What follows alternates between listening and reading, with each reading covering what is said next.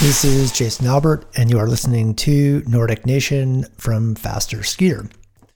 Last week, Ben Lustgarten, who is 27 years old and races for the Craftsbury Green Racing Project in Vermont, announced he was retiring from full time training for cross country skiing.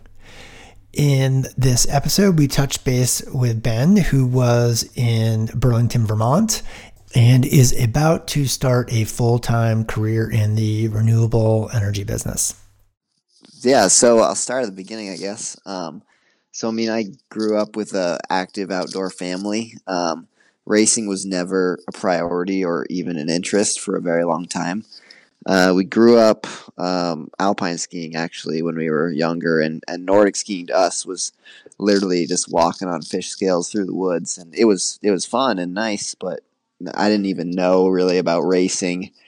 Um, never did a ski race until high school, so yeah, so I actually grew up um, kind of just doing all sorts of sports, soccer mostly with my brother, alpine skiing on the weekends, and then once in a while our dad would force us out in the woods on cross country skis.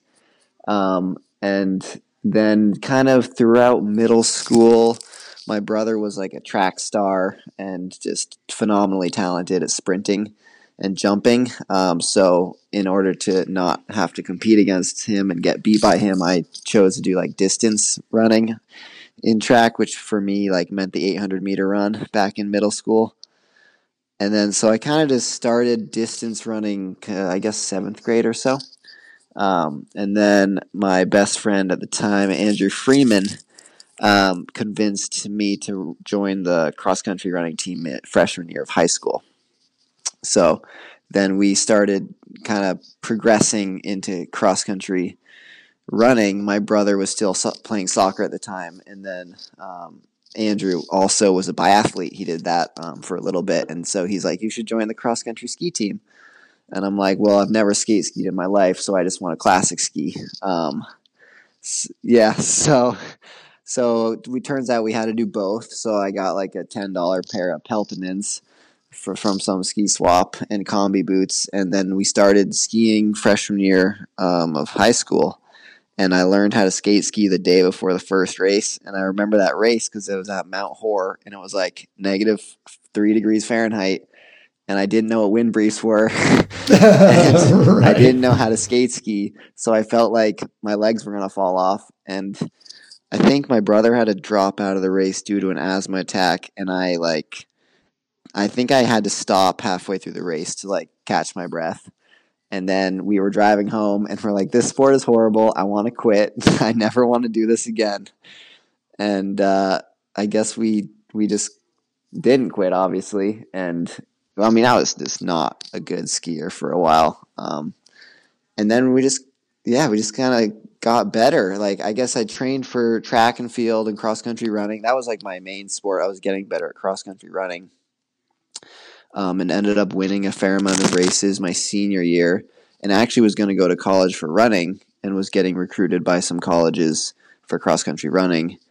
And then senior year, I won both states in skiing and qualified for JOs at the time or junior nationals, um, and got like a top, a few top tens or a top ten, I think. And then all of a sudden, I was like, I like skiing more than running, and I made the change to try and ski.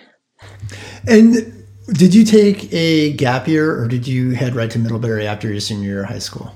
I thought about taking a gap year at possibly GMVS and uh, David Sinclair, who was also a legend at the time. Uh, we were kind of considering maybe taking a gap year together because we were the same year. But at the end of the day, I just figured going to college was a smarter choice, and it also financially made sense for me and my brother to go to college at the same time so we could get financial aid um, as a family. So I just made sense to go straight to college, and I'm actually really glad I made that decision. Um, and then yeah, just skiing through college. That kind of is history. I just every year trained a bit more, got a bit better, a bit more experienced, and um, I did qualify for NCAA's my freshman year, and then that kind of fueled the fire for the next few years of trying to get better and better at that. You have a fraternal twin, is that right? Yes, that is right. Does that did that rivalry? I mean, it sounded like he had a little more uh, fast twitch muscle fiber, where he was excelling in the sprinting realm, and you yep. delved into the distance realm. Um, and, from what I gather, it's a healthy relationship, yeah. but competitive in some capacities. How did that evolve? I guess I'm curious, you know, as you transitioned from, you know, college into the relationship with your brother, how did that evolve as you transitioned from, you know, um, a great collegiate ski career to professional ski career? Yeah, I mean, I'll actually start even earlier than that. So my brother and I were like best friends. I mean, we had our arguments here and there, but best friends all throughout high school, very supportive. Um, he struggles though from asthma and scoliosis. So he actually had a lot of challenges being a skier um, with his back pain and then asthma attacks. Um, and I think I have a bit more endurance genetics from my father, and he has a bit more power, fast twitch from uh, my mother's side of the family. So he is like a f- just gifted sprinter, coordinated athlete, like soccer, you know, every any ball sport. He's just way better than me. Um, so I kind of as I matured throughout high school, I I found it not easy, but um, just natural to to get better and better at distance skiing and running. And then he he wanted to do better at skiing, so he swapped over to cross country running and skiing. And I think that um, I had a bit better results uh, as we got older, and I think that was pretty challenging for him. And then through college, he went. So we uh, I went to Middlebury, he went to St. Lawrence, and that was actually pretty hard because we were very close in high school. Um, mm-hmm. But we could see each other every weekend at the races, which is great. But then he had appendicitis during a year in college and missed a bunch of races. Um, I always wish that sprinting was part of the circuit for Eric because I think I do think he even if he wanted to, he could have gone pro as a, a sprinter, like those three to four minute races. He he won mm-hmm. JOs um, at Soldier Hollow in the sprint and junior national championships in the sprint in 2012, I think. So he's a gifted sprinter, and we like never did proper training for it even. Um, so it just is a bummer that the college scene didn't support that at the time. And I mean, there's tons of sprinters out there that um, also, I'm sure, feel the same way. Um, but being a distance skier and racing NCAA circuit, like the 10K, 20Ks were great for me. Um, so, and then kind of going post college, he um, got a job down in DC where the, where his girlfriend was, and then I was offered a spot on the Sun Valley Gold team, so I kind of went my way. But the harder transition for us was going from high school to college because that was the first time we were kind of separated, and kind of the maturity and transition with my body versus his. Like I found it quite natural to keep moving on to those next steps, and he he did phenomenally well in college. I mean, top tens, top twenties, and uh, qualifying, or he almost qualified for NCAA senior year, like one spot out, I think. Um, but yeah, so I just it was a bummer that he couldn't sprint at that level when he was kind of maturing into his powerful skiing phase. Yeah, and like you said, I think there's a lot of probably a lot of kids out there who feel similarly yeah. just about you know sprint lack of sprint opportunities in in college. Um, yeah, so I I want you to talk a little bit about you know the choice you made to move out west mm-hmm. um, after college. Yep. And how that helped your career, but also, um, you know, as you transition, you know, we'll talk about moving over to to Craftsbury, yep. two very different training environments not necessarily from like and, and maybe this is the case but i i'm not going to get into like what one coach may have prescribed or not prescribed necessarily but from an altitude standpoint yep, yep. Uh, we train at five six around five five. Okay so not super high kind of no like a, significant though. Okay so talk a little bit about yeah that transition from growing up at it's not quite sea level but pretty low yeah. and skiing at middlebury also low to a training environment where you have opportunities to get up super high on you know baldy any given day there's no snow. Right. Um, but training roughly at you know a mile high. Yeah so so um for a few summers during middlebury i actually was encouraged by my coach andrew gardner to, to train in sun valley for the summers because there's a good um, college training group at the time and we could maybe jump in some workouts with the gold team and it was just different you know at some point the runs around Burlington got pretty old after four years. So, um, so that's what I did. Uh, Eric and I spent one summer together in Sun Valley, and then for two summers after that, I also kept going out to Sun Valley to train um, with the group out there, and it was it was a fun time. I mean, we had we'd live with several college kids from you know New England colleges and the Western colleges as well, and we had a great training group. We would some of us would be working like the same kind of jobs, landscaping and uh, it was just really fun. And the altitude training was great. We get enough fitness, and then come back down to sea level for fall training. So then that kind of uh, started the roots. For- did did you did you notice that like coming back to to Middlebury or or wherever and racing lower? Did you feel that boost? Yeah, I always feel pretty good coming back from altitude, at least for a week or so. But um, after learning more about the physiology with uh, Pepa the last few years, it makes more sense also looking back on it.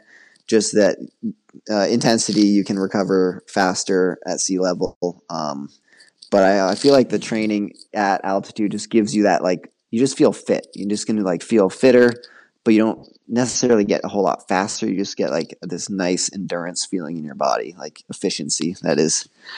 Um, and I feel like it was good for my my racing. I got better and better each year at Middlebury, and it seemed like a good fit. And then I was approached after U.S. National Championships in 2014. Um, um, yeah, 2014. So that's when I graduated, and Colin Rogers asked if I want to be part of the gold team, and I thought it was kind of a natural transition because that's where I spent the last three summers. So I said yes and uh, joined the gold team out of college. And I interrupted you there, and I apologize for that. But did you have a thread that you were going to go with? That's okay. Uh, no, no, that was fine. What was your takeaway? Like, you know, holistically spending that time in Sun Valley before moving over or back to Vermont um, and working with Pepa. What did you learn to one you know, before you moved on, get the most out of that situation that you could to improve? Yeah, well, so my time at Sun Valley was actually incredibly challenging because um, I had that crash my senior year of college into that tree where I tore my PCL, LCL, and just a bunch of damage on my right knee. Um, so I was in like a brace for a long time and like started running at the end of that summer. Um, and uh, during also during that summer, I uh, tore a ligament in my thumb, so I couldn't really roller ski, couldn't run, couldn't. I just was incredibly limited with my training. Um, so it was quite frustrating. I was doing a lot of like spinning on a spin mm-hmm. bike and hiking up Baldy. Um, and that's honestly, I couldn't do a whole lot more. Um, so that year was challenging. Um, and then I think it was the next year my grandfather was he was battling cancer and passed away in 2015, uh, just after Christmas. Um, and so the combination of of the injury and then being so far from my family, kind of for the first time in my life, like that extended time during the pa- and I was very close with my grandfather. They live in South Burlington um, and so it was just really hard. Um, and I wasn't I wasn't meeting my goals as a skier. I was finding it was very like I was in the maybe top twenty consistently in the super tour, but I wasn't qualifying for World Cups. I wasn't really like feeling like it, I could make that jump. And um, at basically later in my second year at Sun Valley, I was like, you know what, this just is too emotionally challenging for me right now like battling, and then kind of the financial su- support was it wasn't quite um, as strong as Craft. I mean, I don't think any team is as strong as Craftsbury support, and so dealing with the sponsors and all that stuff, it was it was just a lot, you know. Um, and then I, I realized I, I just needed to come home, especially be there for my mom because uh, of my grandfather's passing, and um, and I just it just felt like I needed to be closer to family. So I was looking at uh, the Craftsbury program and was talking to Heather Mooney, who was a Middlebury skier with me, and then she was racing on the Green Racing Project, and um, it just seemed like a good a good fit. It was close to home, which is was the most important thing for me at that time. Uh, it was at sea level, which could improve my training because I think altitude might have been challenging for me to recover at. And financially, it makes the most sense for my situation at that time. So, with those three factors, basically, I just felt that it was something to look into. So, I applied and interviewed and uh, was accepted in 2016 for that team. And I think it was it was a challenging uh, move. Um, but I think it was really good for my career and also just to be closer to my family. How would you, and this is something I could, you know, I would ask different athletes and I certainly should probably reach out to Pepa, but how would you, yep. for you, how would you generalize Pepa's kind of training paradigm? Man, Pepa is one of a kind. I think she's what what I really like made me like her very quickly and trust her very like just immediately was how invested she is in her job. I don't know another coach in any circuit who is as invested at being a better coach and knowing more about the sport and physiology of Nordic skiing than Pepa. I think I, it was something I was looking for just in a coach to like she would spend all her free time researching her life was to be a, the best coach for a Nordic skier as as physically possible and mentally possible and and I was like thirsty for knowledge. I wanted to I ask a lot of questions and I learned a lot at Sun Valley and I think it was a great experience, but I think she was the next level of of dedication and knowledge to the sport. And um, so I think I learned just tons of technique and strength and endurance and all the philosophy of like training more at sea level to like we could train harder, we could train more and recover faster at sea level. I think I bumped my hours up like 180 hours in a year. Um, yeah, I went from 675 really? to 830, whatever that is. Yeah, 150 maybe uh, in one year. And that was the year I won nationals and qualified for world champs in my first World Cups. Um, okay, and that and was in just 2017. Kind of, yeah, so in Lahti. Yeah, Lahti. Okay. Yep. So that's when I made the jump, and that's also like my results were just I went from being like a 11th place Super Tour skier to like podiuming in my or top four, five in my first few. And I was like, wow, this is. I was also the only guy on the team at the time because um, they had a bunch of guys retire the year before or two years before, and then Alex Howe went from skiing to biathlon. So I was the only male cross country skier that year um, so she was thinking about like possibly rebuilding the men's team because she had a phenomenal girls team. Um, you know, with Caitlin Patterson and Heather and all of those years. So Kate as well. How so? As the only guy on that team for it sounds like at least one training cycle. Is that right? Yep. Okay. And that would bring that would be the 2016 to 17. 16 to 17. Okay. Um, what was that like? I mean, I think that you know, his traditionally we hear it's like you have to be part of a big, you know, a training group yeah. with a with a good cohort to push you. It obviously, in at least for that period of time, worked for you. What, was that sort of something where you had to convince yourself, like, okay, I'm not going to get slower because I'm training by myself, or maybe you tapped into other athletes in in the region to be like, hey, join me for a workout. But how did that play out if you were the only guy on the team? Well, actually, so I, I was only guy on the Nordic team, but I did train with the biathletes all summer. Okay. So I was training with Mike, uh, Ethan, and Alex. Uh, so we were doing intervals together, a lot of workouts together. Uh, but then, like you know, on the road, I was the only guy.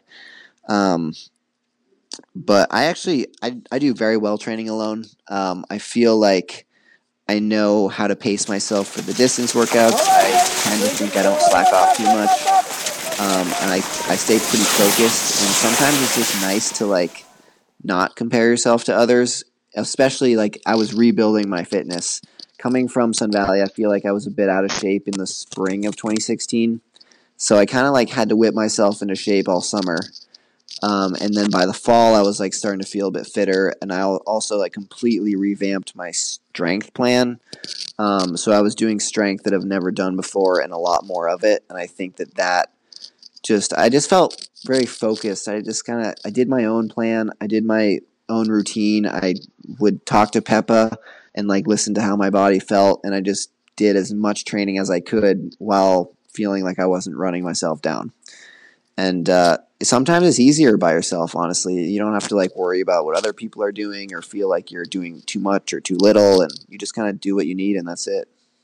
For you, what was like a real kind of breakthrough moment, or either a series of races or a race where you felt like, okay, I'm tapping into the best version of myself as a ra- as a racer? I mean, it was by far the the time I won nationals. Um, I like that day. So it was 2017 30k classic at Soldier Hollow. So at altitude, um, I actually I had my best sprint ever. Like two days before in the classic sprint, I like qualified tenth and finished tenth um, first time past the quarters. That was a weird day. It was like that was a funky that was a funky sprint day. Raining and snowing and all sorts of stuff. And then I actually felt like so terrible warming up for the 30k. I like asked Pepa if I should race, and she's like, "You know what? Just go out there, see how you feel." I did probably like a 25 minute warm up with no intervals, just like testing skis. And then I started, and my skis were amazing thanks to our wax techs. Um, and I, I know that that's a pretty big part to play, but also like uh, I think I skied. I felt unbelievable, just like I had infinite gears. It's the kind of feeling you always want to feel, but you only get like three times a year. Um, or ever. I remember that race actually. Yeah. Now that you bring that up, you were who was in second? Was that David Norris and I oh, were? Okay. Um, so we we had a top group of probably like six or seven skiers, and yep. I was fighting myself from breaking away. I was like, I don't know why everyone is going so much slower, but it just because I felt my skis were just amazing kick. They were a little slow, but like the kick was amazing, which I think we needed on that course. Yeah. Um, and I noticed my skis were slower than David's, so I had to make sure it didn't come down to a sprint because it's downhill into the stadium. Yeah. So I had to make my move like, and I just made my move. I think two laps. It was an eight lap race, so two laps to go, and it just felt just wonderful. And uh, I felt fit and strong, and like I don't know, it was it was amazing. Um, and you were way off, if I remember properly. Like yeah, I think it was like forty five seconds yeah. or something. Okay. Yeah. And Freeman was yeah. up there. I don't know if Kris got he, third. He was third. Okay. Yep. God, you're you're it's coming back into my memory. This, yeah, this I remember that.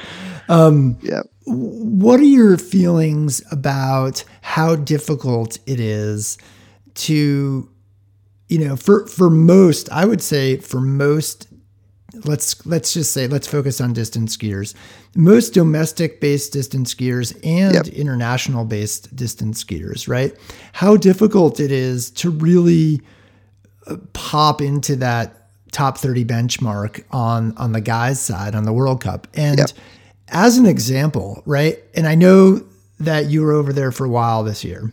Um and and I don't know if you ever had either the pleasure or the displeasure of listening to Devon Kershaw and I would yeah. do a podcast after each World Cup. But one of the things that we invariably, it was like, oh my gosh, on the guys' side, it's so dense with Norway and Russia. I mean, for good reason. I mean, they are populating oftentimes, you know, 13 of the top 20 athletes, just something outrageous. So, oh, yeah. I, I, think one of the things that you, it's sort of wisdom from Ben Lustgarten, but like, what did you observe about just how difficult that arena is? It is, to anyone listening, it is unbelievably difficult to get a top 30. I like, I mean, I train full time. I dedicate my life to this for years. And like, I like to think I'm decently fit and pretty strong. And like, I think my technique is good enough but you need to have the race of your life on the best skis you've ever had and a fair amount of good luck to get a top 30. And I think like I also so I think it really depends on the person. So I, I I'm a person, I'm introverted. I like my structure, I like my routine, I like kind of where I'm comfortable. Racing in the US and Canada, I feel very comfortable and I can get consistently good races. Even like a bad race for me might be like sixth or seventh place um, which I'm, I'm happy about like how consistent I can be in the US and Canada. And I go over there and, you know, the time change, A, the travel, you know, usually you're a travel like five or six days out. the food is completely different. Usually race early afternoon, which is completely different. It's just so different. A lot of times your warm up schedule is all messed up because you can only get on course for a certain amount of time, or there's no snow in Europe per usual, so you have to do a lot of running, or there's like a very small window. The snow is almost always like this transformed man made because everything's like around freezing or warmer and all just these man made snow. So your skis might not be running, and then usually have a different wax tech for the US ski team, so they don't really know your fleet. It's it's shocking. Like you think every time I mean I've done this 4 years in a row I've made the World Cup and I'm like this year it's going to be different. I'm going to go over there. I'm going to settle in a routine. I'm going to focus on my skis, like get them to be right and every time it's just like I'm like, oh, I'm back at square one, and I finish. I'm like, oh, that was a good race. I look at the results. I'm like 60th. I'm like, how am I three minutes out of the top 30, or like two minutes out of the top 30? And I, I just, I mean, looking back on my career, I've raced maybe 27 World Cup starts, and I can say with confidence I felt good for three to four of them. And for some reason, I just, I guess, eh, looking back, uh, I got this really bad sickness my first year in Lahti, and then I didn't eat for three days. So then, obviously, the next few weeks were rough. Um, I got sick after the Tour de Ski, for really sick, and then are we talking um, last year, the Tour de Ski? Yeah, last year, Tour de Ski, I got pretty yep. sick. So each year, I just, have illness kind of plagued me. Um, so I'm not going to say, like, oh, every single race I botched. And I'm not going to, I don't know. It's hard to just make an excuse either. I don't like doing that. But uh, it's challenging. It's really challenging to go over there. Some guys can do it better than others. Generally, I find people that are a bit more flexible, people that are a bit more kind of can make themselves comfortable quickly. Um, yeah, those kind of skiers will will do better going on the World Cup. I think what's really cool is for all of us distance skiers is watching David Norris this past year and a half. Like he has made the jump that we have all wanted to do is like, you know, top domestic skier, you know, super tour leader, going over to Europe and then just really like having some good races, cranking some top 30s and he's been doing it all season, which is like I mean, it's it's amazing watching what he's done. Is like our dream, basically. So there's hope, but it's uh, it's challenging. Sure, and it has been, like you said, it's been cool. To, I, you know, I think it's no mystery in a year where, um, you know, things all of a sudden became a little unsettled on the distance side for guys, yeah. right? I mean, Erik Bjornsen stepped away, and yep. you know, after December races, um, did not ski the Tour de Ski. Um, and I'm sure I'm kind of, oh, and I, I know Scott Patterson had a down year. And yeah, he is, yep, yeah. kind of trying to figure out that. And then there's like the pressure of like, you know, I cover the sport, the news cycle of like, okay, I wake up in the weekends. I know I'm, you know, there's going to be a few, a handful of U.S. women in the top 10, top 15, podium, whatever. Um, yep but there's the argument to be made, right? And I know people are very public about this. They're like, it is statistically how densely packed that top 30 is time wise yep. on the men's side. And again, I don't mean to diminish from yeah. like a top 10 or whatever on the women's side, but like I think statistically, of course, the yeah. time gaps are a little, um, little broader when it comes to top 30 time gaps. Right. Um, and I should probably get Matt Whitcomb to, yeah. to, you know, say something about that. But, but in that sense, um, like you got to keep hope alive, right? And I think that's yeah. something like is is cool that David did this year, and you've done for a long time. Mm-hmm. Let me frame it contextually. I'm like, okay, so those guys that are elite level skiers, Kyle, Bratrud, yourself, um, Ian Torchia is a lot younger. I think he's yep. maybe 23 at this point. Um, and I'm sure there's other names, but I'm right. not going to, this won't be exhaustive. But then you have this young crop yeah. of U20s that are qu- killing it. And again, they haven't necessarily right. been tested thoroughly at the World Cup level, and nor do I want to be the person like judging them on that at all. But like, what was your calculus? Yeah. You know, as I have to say, I was a little bit surprised. I was like, I expected to see some retirements, but certainly not yours and not Kyle's. And yep. yeah, I've got a lot of surprises from it. yeah. Yeah. I, I, was a little bit surprised and a little bit, honestly, a little bit bummed because I, I feel like I enjoy one of the things in particular. I remember reaching out to you after the Tour de Ski last year, and I think you like, it was cool. I think people were genuinely stoked that there was an American completing the Tour de Ski and grinding it out, and not necessarily, hopefully, not killing yeah. themselves for the rest of the season, but but representing yeah. the U.S. and and persevering in a very difficult and stout, you know, back to back to back to back, you know, races. So what was your calculus this year when you were like, I, I am ready? And I respect that, but I'm just sort of want to get some insight into when things settled after the season. Yeah. Yeah. Um, that's the big question, like why? And uh, I've thought about it for a long time um, now. I mean, I, I hold myself to like very high standards and expectations. So when I like didn't get a top 30 my first two years on the World Cup, I was super bummed. And Pepa's just like, you know what, Benny, like, I don't know why you're bummed. It takes years and years to do it.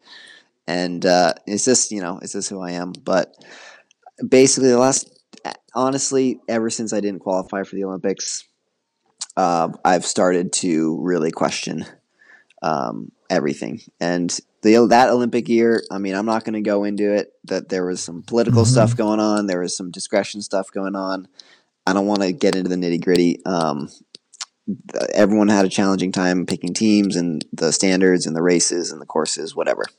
That it happened, but I I uh, feel like I was I was I was on track to qualify. Um, I was Super Tour leader period one. All I needed was a few good races at nationals, and I couldn't really put it together in the right way. And ever since that, I was really like, you know what? I don't know if the sacrifice is quite worth it if I don't meet my goals. Um, I became a bit too goal oriented, or um, and not, and the process was getting a bit more challenging because um, you know you're supposed to like love the process and then you get the the goal instead of vice versa. Um, and kind of you know the sacrifices you make when you're 22 and 23 just seems so easy and simple like dedicate your life to skiing give up seeing friends family etc like you just train full time it's great it's fun you get faster and fitter but when you're 25 26 27 the plateaus happen a bit more often you can't quite push the training as much each year and then yeah i mean the plateaus are real. Like you'll have a few weeks where you don't race as well. You stop improving like when you're 19 20 21 every year you just get better and better because your body's maturing you're adapting higher training. And so kind of uh, honestly kyle's interview was amazing. Like i found inspiration from that.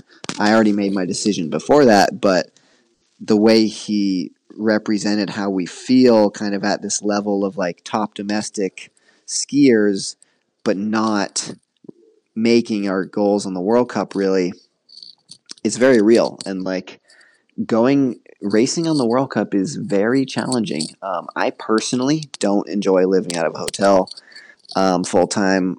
I don't love the constant travel. You know, that's just my own personal opinion on it. And so it doesn't seem like a sustainable endeavor for me. Um, and I kind of had to come to terms with that. Um, and it was it was challenging. It's it's sad to my dream was to be an Olympian, and it's I mean, you know, it's not guaranteed that I won't go, but stepping away from full time seems to be certainly that direction. Um, and but then at the end of the day, like, is saying I'm an Olympian worth two more years of my life? Because that's mostly ego. You know, that's not gonna, you know, give me like fuel in my heart for like what I do if I don't enjoy it as much anymore. I do absolutely hear what you're saying. And I, because I often think, you know, the Olympics are huge here in the US, in particular Canada, and especially yeah. around sports like, you know, skiing, where, you know, it's on everybody's radar, you know, uh, once every quadrennial. Yep and so I often am think, you know, again, I have no skin in the game besides work, right? And I have friends. Yep. I mean, there are people I obviously care about who are aspiring to be an Olympic, you know, cross country athlete that I care about. And I'm like, yeah. okay, well, how would I advise them as a parent? What would I say, you know, being an older person? Um, but like, I, I how, what sort of counseling would you give to a young skier and i'm talking someone in there say you know who's 20 i know there's like you know there's yep. some really good fast skiers at middlebury right now. So um yep. the counseling of and again i'm going to use the word poison only because like it's sort of like forbid you know it's like it's tempting but maybe yep. it can be destructive because no one it's it's hard to become an olympian. So if that's the benchmark yes right? And I'm hearing you say like that not making it all of a sudden was a little bit of a tipping point for you in terms of like, okay, what's my buy-in? Um, yeah. How do we maybe, and maybe we don't, but I'm curious, would you suggest that maybe we evolve what the benchmark is um, to keep people in it yeah. longer? Or I don't know. I don't know if that makes sense. Yeah. I mean, so, no, absolutely. I mean, I think obvi- obviously the Olympics are completely overrated. Like it's no real difference from world champs in terms of quality of skiers and competition. And you know the media hype is is too much in the states and worldwide. Like they just make it to be this uh, ridiculously overpopulated event. That's just I think it's too much. But uh, obviously it's a you know highly respectable um, event and the most respected sporting organization kind of in the world. But um, what I would tell the younger skiers is something kind of Logan Hanneman actually told me that when we were talking about this a few years ago. He's like, I mean, you just have to focus on the process and you have to love the process and don't do it for those end goals. Like, because there's been uh, some, I mean, I love skiing, I love training, but there were some times where I was doing it just to win. And, and if you don't win, it's very very painful. And it's hard to win. Like people are good. Competition's deep. I mean it's hard to win a ski race.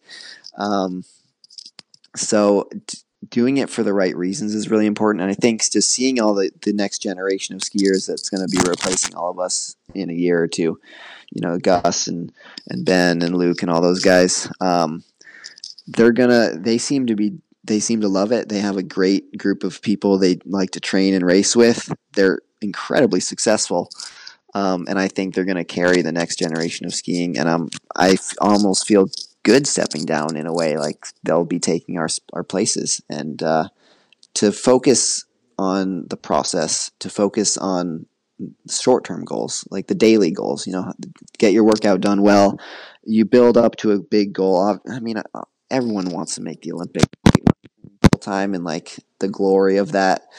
Um, but maybe like set it to like yeah world cups or a top 40 world cup. Um, world cups happen every year world champs every two years. You know the olympics every four years if if something happens. I mean look at covid-19 virus like the olympics might not even happen. And that's they had no idea a few months ago. All these summer athletes training full time this could have been their their race of their lifetime and it might not happen you know? You never know what's going to happen and i think um, and then are you going to be destroyed by that or are you going to find some kind of solace in your heart from that like that you've done what you needed to do and not making the olympics will that make or break you you know? There's don't just have that one goal. Like i had that one goal and it it kind of it ruined a lot. That the rest of my season in 2018 was an emotional roller coaster. Like um so i, I don't know. I i think that process goals is what Logan Hanneman told me, and I think that's a really smart thing to say. Like, got to enjoy the process and, and the short term goals, and then uh, almost almost every time the bigger goals just happen. But if you focus on that big goal, then a lot of times you kind of self sabotage them. Yeah, yeah. Um, gosh, so what what does the you, obviously have uh, you're, you're quite adept at riding a mountain bike as well. Um, yeah. Oh yes, yeah. Thanks. um, so, but I am curious, like, what does the? I mean, you're stepping down from. You know, I always say, like, say, elite level competition. Like, you're not necessarily going to be at all the super tours aiming for World Cup starts. Um, and I think right. of, I'm trying to think of a, a model here, uh, Matt Liebsch, right? Who like shows up out of yeah. the, out of the cobwebs. It's yeah. like he just popped the podium at nationals and or whatever. So like, what does Yeah. it look like for you moving forward from like you know, yeah, life and keep like at the start line of potential cross country events next winter? Yeah, I mean, well, I got to figure out kind of what a full time job does to me. So um, I'll figure that out. Um, but I, I'm to keep training. I mean, the biggest like thing that I'll be missing is the fitness of being a full time professional athlete. Like, I'm to miss that the most. Just feeling like you can basically do anything, having the time and energy and support to train as much as you want. That's obviously to be gone now. Um, so I'm gonna try as hard as I can to keep whatever fitness I have. Um, probably training more like four to five hundred hours a year instead of eight, um, or whatever I can. I don't really, maybe less. I don't know. Um, but I'll be doing the Right. same kind of like local professional mountain bike circuit, um, which is fun. And and then for the skiing, I'll be doing whatever you know a full time job allows. Probably New England races and maybe flying to the occasional weekend, you know, flying Friday and leaving Monday for like the the weekend races out west or the Birkie um races like that. I'll probably target the Birkie. That's kind of my big goal. I've always wanted to do super well there, but it almost always coincides with the you know the later World Cups that I like to target as well. Um, I've raised two Birkies and I got ninth in one of them. I'd really like to get a podium, or if I, I don't even know if it's possible anymore, but I'd love to win. That'd be so cool. Um, so we'll see. I mean, it'll be different though, you know, lining up on the ski race without the you know, hundreds of hours of training. But the years of experience, I think, will pay off a bit. So we'll see kind of how that works. And are you planning on residing in Burlington for the time being?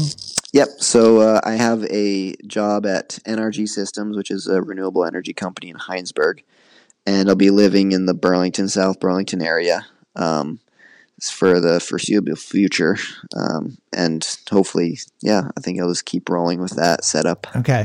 Here, because this was a debate this morning, uh, I had Yeah. going a text with someone who's a retired sprinter who lives in bed. Mm-hmm. Standing desk or sitting desk? I think uh, so. I'm working kind of building um, these like sensors for solar and wind power plants. So I'll probably be doing a fair amount of both and like kind of walking around, moving stuff. But if I can, I'll probably do a standing desk uh, for a little bit. I don't, I don't really know, but sitting down might be nice. totally. Right. I think that was my excuse this morning. I was like, I kind of like Yeah. to sit sometimes. Yeah. And and what was your? Are, are you an engineer or were you an engineering major at Middlebury? Middlebury?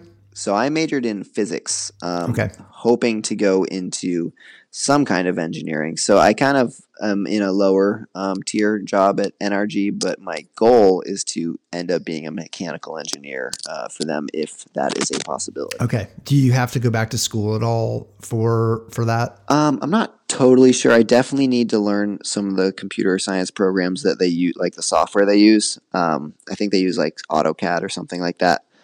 Um, but I don't know if they require a master's or not. That's something I'll have to look into in the future.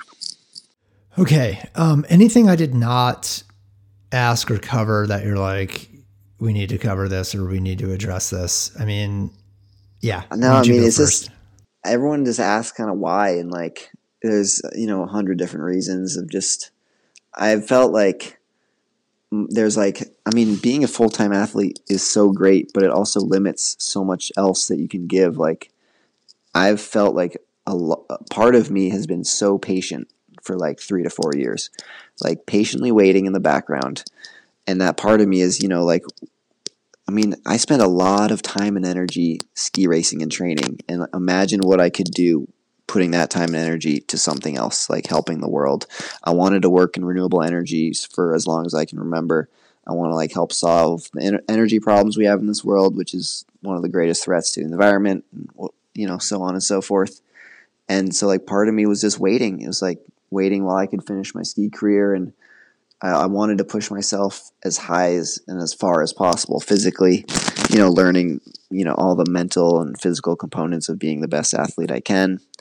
Um, I always wish I got a top 30 in the World Cup. I always wish I just felt like I could compete a little bit more. But this last uh, few weekends on the World Cup, I felt I finally started to feel like I was having good races, which for me was shockingly rare in Europe. And so I had a few good races. My skis were competitive, which was also rare to get in the World Cup, and and that was a good experience. I just really, I never quite felt on the World Cup like I did in the U.S., and that's something that's very frustrating. And then I got to the point like, well, is it worth it for another year of training? And I'm like, well, I don't know. It's not a guarantee. It's never a guarantee, and I just don't know if it's worth that sacrifice again. Like if I just keep repeating my same mistakes. Um, and then of course you never know when you're gonna get sick or injured. Like I got hit by a truck. You know, you never know what's gonna get what's gonna happen. So, um, and I just started to realize like you know what maybe it's time for me to do something more with my life than skiing because skiing is great, but it's pretty selfish. Like everything I'm doing, I'm doing for me, and and I want to help. I want to help the world or people more. Like I can do more with my time. Um, and I think I started to feel it. And there's that saying, like once you know, you know. And I was, my heart was starting to tell me that I needed to. I was ready for something new, and it's it was challenging. I mean, these last few weeks have been really hard. I'm gonna miss Craftsbury a lot. I'm gonna miss training and racing and traveling, but but I'm also ready to to do something more for this world than just being an athlete. You know. Yeah, it sounds like you're making a. I mean, everyone has their own personal ways of navigating stuff. It sounds like you're you're in a good spot and made a good choice for you at this juncture. You know. Yeah, and I also, I mean, if anything, I'll have more time to like do clinics and and coaching and and doing stuff that people tell me they appreciate a lot. Like whenever I do a local clinic, they're like, "Wow, it's inspiring," which is is humbling and it's great but I can do it more than once a year, more than twice a year. I can do it every other weekend, maybe, you know, so it can be cool to reach out more to the local junior programs and stuff. Yeah, like be that. careful because I'm someone listening to this might be like, "Hey Ben, how about you coach the BKL kids next year?" Yeah, that's yeah. true. Yeah, I'm sure. And there goes your weekends, right? Yeah. Um. Well, thanks again. And I have to say, like personally, it's always I like I I just like your style out there. I I feel like you're a grinder, and you know it's like the same with Dave Norris. I just like Yeah. I want you guys to do well, and it's Thank you. cool. Yeah, it's cool to to see. So, congrats. Thank you. Uh, stay in good health, and thanks again for your time, Ben. Appreciate Yeah, it. no problem. Let me know if you need anything else. I will. I will. All right. Thanks. Thank Bye. you. Bye. all of us at FasterSkier hope everyone is doing well out there and has an opportunity in some capacity to get outside. Thanks.